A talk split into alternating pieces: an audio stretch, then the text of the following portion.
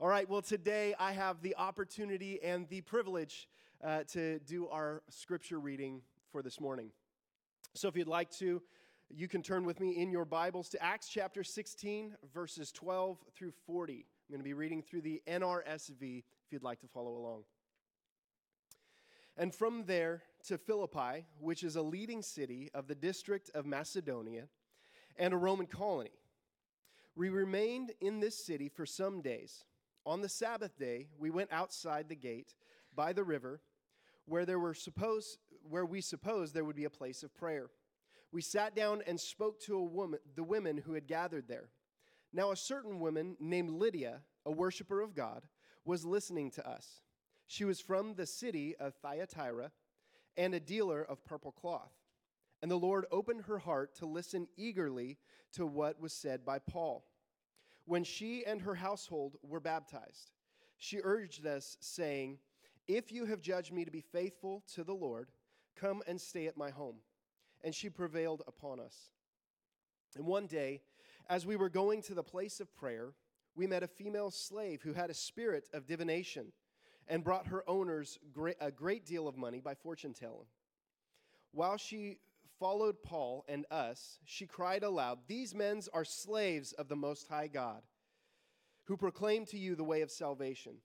She kept on doing this for many days, but Paul, very much annoyed, turned and said to the spirit, "I order you in the name of Jesus Christ, come out of her." And it did come out of her that very hour. But when her owners saw that, that their hope of making money was gone, they seized Paul and Silas and dragged them into the marketplace before the authorities. When they had brought them before the magistrates, they said, "These men, these Jews, are disrupting our city and are advocating customs that are not lawful for us, being Romans, to adopt or observe." The crowd joined in the attack on them. The magistrates had them stripped of their clothing and ordered them to be beaten with rods. After they had given them a severe flogging, they threw them in prison and ordered the jailer to keep them securely. Following these instructions, he put them in the innermost cell and fastened their feet in the stocks. About midnight, Paul and Silas were praying and singing hymns to God, and the prisoners were listening to them. Suddenly, there was an earthquake so violent that the foundations of the prison were shaken. And immediately all of the doors were opened and everyone's chains were unfastened. When the jailer woke up and saw the prison doors open, he drew his sword and was about to kill himself, since he supposed that the prisoners had escaped. But Paul shouted in a loud voice, "Don't harm yourself, for we are all here." The jailer called for the lights and rushed in. He fell down trembling before Paul and Silas. Then he brought them outside and said, "Sirs, what must I do to be saved?" They answered, "Believe in the Lord Jesus, and you will be saved, you and your household." They spoke the word of the Lord to him and all who were in his house. At the same hour of the night, he took them and washed their wounds. Then he and his entire family were baptized without delay. He brought them up into the house and set food before them. And he had his entire household rejo- he and his entire household rejoiced that he had become a believer in God. When morning came, the magistrates sent the police, saying, "Let those men go." And the jailer reported the message to Paul, saying, "The magistrates sent the word to let you go. Therefore, come out now and go in peace." But Paul replied, "They have beaten us in public, uncondemned, men who are Romans, and have thrown us into prison, and now they are going to discharge us in secret? Certainly not. Let them come and take us out themselves." The, rep- the police reported these words to the magistrates, and they were afraid when they heard that they were Romans. So they came and they apologized to them, and they took them out and asked them to leave the city. After leaving the prison, they went to Lydia's home, and when they had seen and encouraged the brothers and sisters there, they departed. This is the word of the Lord. Thanks be to God. Well, good morning, Red Hills. Good morning, good morning. If we have not met before, my name is Kate Swanson. I have the joy of serving as executive pastor here.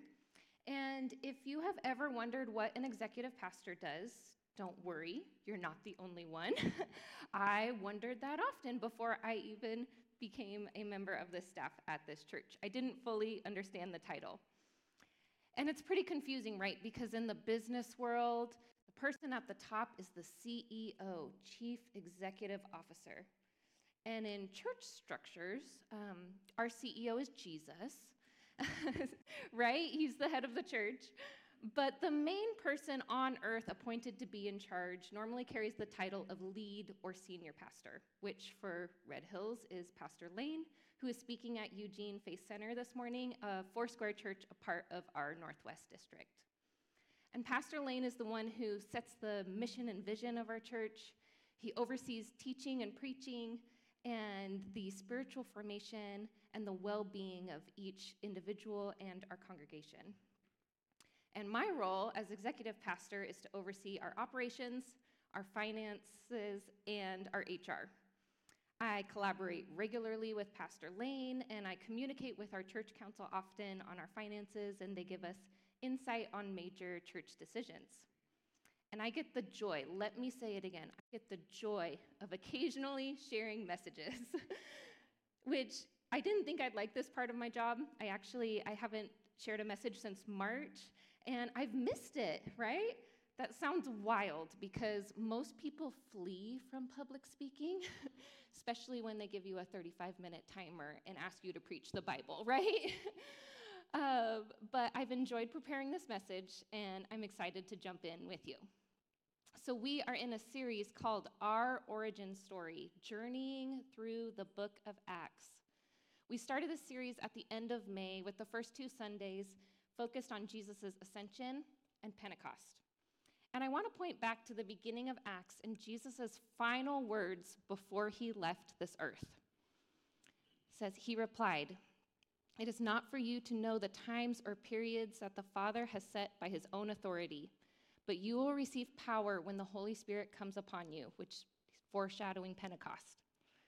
"And you will be my witnesses in Jerusalem," foreshadowing Peter giving his inaugural address to the church.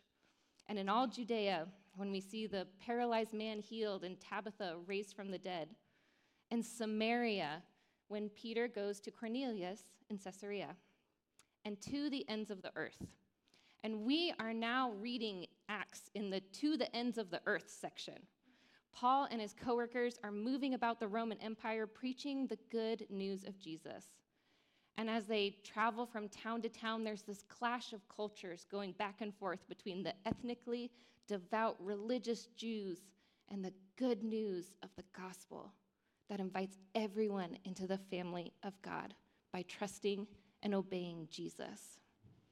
We are seeing this massive shift happen Um, as described by Paul's letters, um, writings in Galatians, where he says, where Jew or Gentile, slave or, fee- slave or free, male or female, all are one in Jesus Christ. The kingdom is not, the kingdom of God is not for a select few, but open and ready for all people to find belonging in Jesus' family. But the problem is, going to the ends of the earth is really hard. Reaching everybody everywhere is really hard.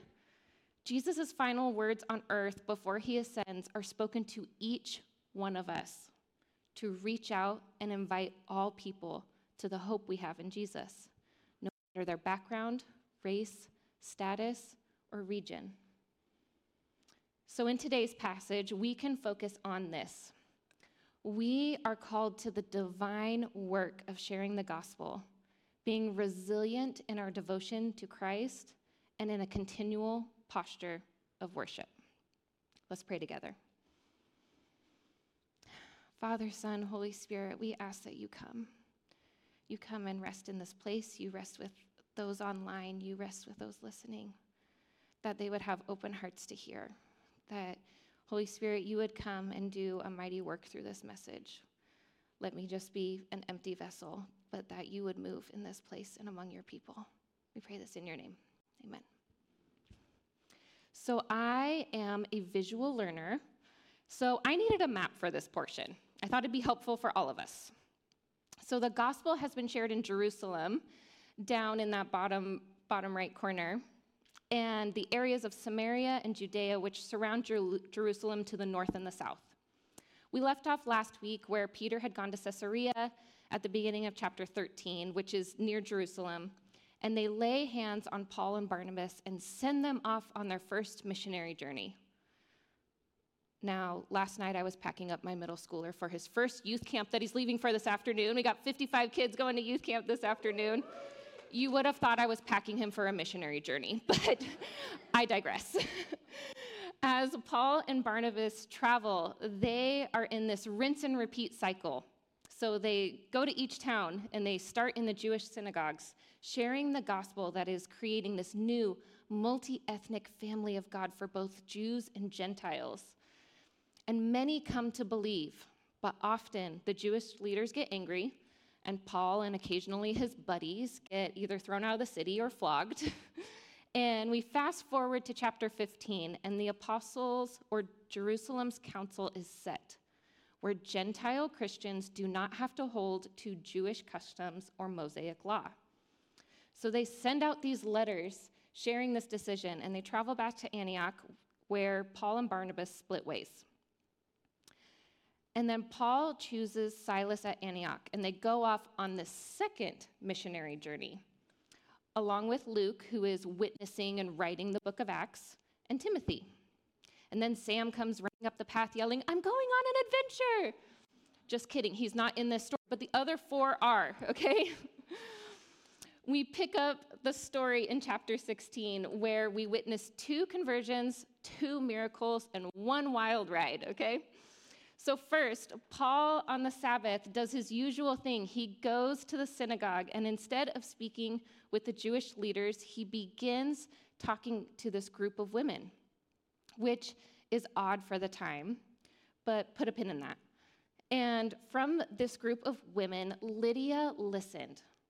It lists her profession, dealing purple cloth. It lists her providence, a homeowner. And it lists her religious status, a worshiper of God. And it says the Lord opened her heart to eagerly listen. She and her whole household were baptized. They didn't wait. They went and got baptized. And she basically forces the missionaries to stay in her home. Lydia's home becomes the birthplace of the Philippian church. The second account is of the missionaries being followed by a female slave that earned money for her owners by fortune-telling. She followed them shouting what we hear as biblical truths, but the medium of the message would have brought confusion during that time. Was she saying they were slaves to Zeus or to the God of Israel? Whether you were Roman or Jewish, it would mean two different things. Since many people saw the evil spirit in her, was anything she's saying truth? Paul tried to ignore it for days, but eventually it says he became annoyed, and he turned and faced her and cast out the spirit in the name of Jesus. What a powerful name it is. This is a miraculous act. Now, her owners didn't care about the slave woman. They only deemed her worthy of what profits they could make from her. So since they lost income, they were out to get Paul and Silas, and they dragged them into the marketplace to face the officials and made up a completely separate narrative and used anti-Judaism to rile the Greek and Roman crowd. They say, these men, these Jews, they are bringing immoral customs to our patriotic empire. So the officials had them stripped of their clothes and severely flogged. Then they're sent off to prison. The officials order the head jailer, who would have been a higher-ranking slave, city slave at this time, to keep them secure. So the jailer puts them in the innermost cell, which is maximum security in the day, right? Which usually meant complete darkness. And then he put their feet in the stocks, which is another form of torture. So imagine they're completely battered and bruised and bleeding, and thrown into the dark, nasty prison, and in addition, they're tortured more. The normal human reaction to this kind of persecution is wallowing in self-pity, bemoaning their infliction, that they're suffering in the name of Christ. Paul and Silas are still awake at midnight, which we can only believe is because they are in a tremendous amount of pain and unable to sleep. And what are they doing? Praying and singing hymns. What? Like, what? Uh, amid their deep pain, they're still witnessing to those around them. They're in the innermost cell. All the prisoners in the cells surrounding them can hear them. Suddenly, a violent earthquake shakes the foundation of the prison. The prison doesn't crumble, but somehow every door opens, and the chains fall off of every prisoner. Again, miraculous. Then the jailer, who believes all the prisoners have escaped and would be liable for the sentence of one prisoner lost on his watch, draws a sword to commit suicide, because that fate would be far less painful than facing the officials.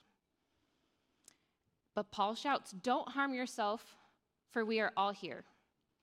He could have said, "It's me, hi, I'm the problem, it's me." That's for all you Swifties that can get Seattle tickets this weekend. So the jailer calls for lights, and he falls down trembling in fear in front of Paul and Silas. Now, this section is interesting because we read it as a normal progression of events, but the jailer, who moments ago wanted to kill himself for fear of facing the officials, interacts with his prisoners, which he would have been severely judged and punished for. First, he brings them outside, where he asks about salvation. Then he had his household gather to listen to, the, to them about Jesus. Then he goes and washes their wounds, which is a big no-no because they're prisoners and they're supposed to be suffering. Then he and his family were baptized, and they bring the prisoners into their house and eat food with them. Another big no-no. All sometime between midnight and dawn. Again, miraculously, the jailer won't be held accountable for these actions because the magistrates woke up and decided to let Paul and Silas go. There's no scriptural reference as to why, no mention of the earthquake, which may have been a sign of God. Maybe they figured, the magistrates figured that flogging and a night in jail was enough. But Paul and Silas say, "Nay, you wrongfully beat us in the street and humiliated us." And they now choose to invoke their Roman citizenship, would have saved, which would have saved them from the flogging, but I digress again. And tells them, "Now you come and own up to what you did and walk us out of this prison." So the police report back to the magistrates, and they did it. They actually came and escorted them and requested the missionaries to leave the city. They went to Lydia's house to encourage the new believers in this church plant in Philippi, and then they take off. Now, there is a lot going on in these nineteen scriptures, but I believe there are two significant points that we can take from this section of scripture. The first is this, that the Trinity works in miraculous ways. The Trinity works in miraculous ways. First, the Lord opened Lydia's heart. Lydia attended the Jewish synagogue, but she was a Gentile woman who sympathized with the Jewish faith and prayed to Israel's God. We know Lydia was humble. She was a God-fearer in some translations. She was gracious. She was willing to listen. And she was hospitable. She invited them into her home. And her story of conversion is the first one told after the Apostles' Council is set. That the Lord opened the heart of a single Gentile woman to be written as the first believer in Philippi. How many of us are praying for a friend or a family member to have their heart opened? God can do it. The second miracle is that the evil spirit was exorcised in Jesus' name. Have you ever had someone yell at you on the street, like tell you, like, "Don't park there," or "Get off my lawn," right? So, or maybe someone yelling because they're going through a mental health crisis. I chatted with a friend of mine, a young mom, on Wednesday night at an event at our that was hosted here at our church. Uh, it was a community panel discussion on homelessness in the Newburgh-Dundee area, which Dan Bush in our church helped coordinate. As we sat in the room before the event began, she shared how God had been working in her heart on this concept from moving from fear to love that we've been talking about. And that last week when she was outside, a man going through a mental health crisis started yelling at her and her toddler. She was scared, and all she could think of was, I hope this person turns the other direction. And later, she felt like she acted in fear instead of love. And while she needed to make a protective decision for her family in that moment, she made a point to show up to this event, to learn, to empathize, and to grow as someone who wants to extend love over fear. In this section of scripture, it says, the woman with the spirit of divination followed these men for many days. I know how I feel being yelled at once. I couldn't imagine being yelled at and followed for many days. And it says, Paul turned and looked at her. He saw her. And even through his annoyance, he asked Jesus to free her, not only of the oppression of the enemy, but it also freed her from the oppression of her slave owners. This is a miracle. The third miracle is that God ordained the timing of the earthquake. In my research, earthquakes were very uncommon in this region in Philippi, and the fact that one happened on the night that Paul and Silas were thrown into prison, that the scriptures tell us the foundations shook, still it didn't crumble, and that for all the prisoners, the doors were open and their chains fell off. This is a miracle. Next, the second point. The gospel is for everyone. The gospel is for everyone. If you have been a follower of Jesus for some time, this may seem obvious. But in this section of scripture, Paul is interacting with three people the devout Jews would have never reached.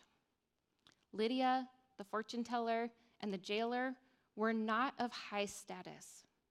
Lydia is believed to be a widow or divorcee, and while she has some providence, as a female, she would have not had many rights in this culture. The fortune teller is a slave, oppressed and trafficked by her owners for what she could provide them. Her oppressors didn't care about her. Her only worth was the money that was thrown down when the demonic spirit worked through her. And the jailer, a city slave, while he earned some respect, we could call it good behavior, right, in our in our current day, he was still just as oppressed and bound by the system as those he was overseeing. When we look at these three stories and how Paul and his co-workers intersected their lives and how they were radically changed, we can see that no one is too far gone or unworthy of hearing the good news. Okay, so what does this mean for us today? The first point is this: pursue those ready to receive. We see two distinctions in the conversion stories in this section, the stories of Lydia and the jailer. When the missionaries arrived in Philippi, they went to the synagogue and they spoke to the women. We are unsure if it's because the women and the men were meeting at separate times, or if the men just wouldn't listen at the time. But we know that these women were willing to listen. We know that the jailer had every reason to be afraid of the authorities over him, with first the prisoners being released via earthquake and then stepping out in faith to hear and care for his prisoners, Paul and Silas. In both cases, they were ready to receive. The Lord worked in the heart of Lydia, and the jailer experienced a traumatic earthquake that made him fall and tremble at the feet of his captives. Have you ever told a friend or a family member some really pertinent information? For this section, let's just say it's something like getting eight hours of sleep or something like that. And then down the road, maybe a few weeks later, they returned from a conference or they went to dinner with a friend and they said, I was just told this amazing piece of information. I'm supposed to get eight hours of sleep a night. And you were like, I told you that six weeks ago. Maybe they weren't ready to listen. We do not know how many people the disciples of Jesus tried to reach in the many days they were in Philippi. But we know the stories of those who were ready to listen, right? We are called to extend the gospel to everyone, but we also notice and take time and pour into those who are ready to listen. Number two, carry the gospel with integrity and authenticity. One of the issues with the fortune teller is that her message would have caused confusion. But Paul, even in his annoyance, frees the woman and brings truth and validity to even what the evil spirit was saying about them. I'm the kind of person who wears my heart on my sleeve. I don't know how to live any other way. And I'm going to be honest, I've been warned that it could come back to bite me in the end. And I've just had to make peace with that. But because I really believe that Jesus gives us a gift of authenticity, of being vulnerable, of sharing what we've walked through, I want to step into that. In a world that tells us that we should have it all together and hold on to all of our own problems and no one should ever know our brokenness, Jesus invites us into a relationship where we can say, this is hard for me to share, but I'm confessing it to Jesus and to another person. I'm asking for help or prayer to bring healing in my life and take my downfalls or failures and give someone else freedom. The third point is this: broken bodies still carry living words. Paul and Silas were beaten and tortured. I kept thinking as I was writing this message, what is the most mangled I've seen a human being? That was the picture I set in my mind. And yet, through the excruciating pain of sitting in maximum security darkness, they started praying and singing hymns to all those around them. The scriptures say they shared the gospel with the jailer and his household before their wounds were even clean. I don't know about you, but there are worship songs that have carried me through the darkness. One of them is the song Tremble, which Pastor Ashley picked out as our closing song eight weeks ago, and I didn't know that till this last week. But one of my family members is lost to drug addiction at the moment. And I won't and I won't get into details, but I've witnessed how dark addiction can be for this person and for every person around them. And in times when there's nothing I can do, I can't convince them, I can't drag them out, I can't, I can't make them make choices. And it feels absolutely hopeless because I can't change the situation. I sing those words to Jesus.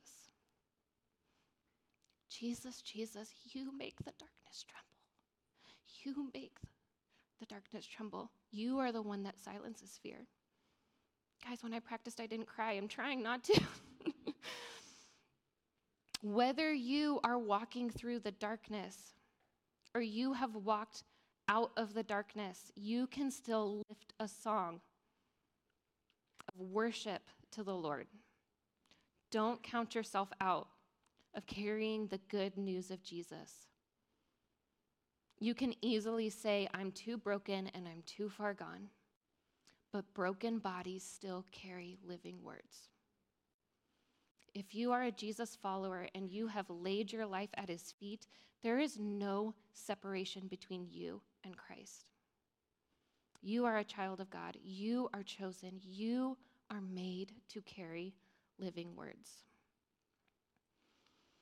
And with that, we come to communion. As I was preparing for this message, I just kept sensing the Holy Spirit prompting that we need to acknowledge that the darkness is real. The darkness of oppression, the darkness of the inner selves that are sometimes our choices and sometimes just circumstances that the world has put on us. Sometimes they are a short season, and sometimes they are things that we have to bring before Jesus for a lifetime. But we have a Savior who has overcome sin and death and the grave. Jesus, while he hung on the cross, another form of torture, still witnessed to the men hanging on either side of him and audibly forgave the people persecuting him. Through the sacrifice of his body and blood, we can be healed and in right standing with God. We can reach others even if we have walked through brokenness. We can stand on his word knowing that we are deeply beloved children of God. So today, we're going to take three minutes of silence to close together and ask Jesus to search us and know us, to reveal the dark places that still need healing or the dark places he's pulled you out of that need to be living words for someone else. You can hold your communion elements and take them whenever you're ready. Then the worship team will come up and we'll close with a song.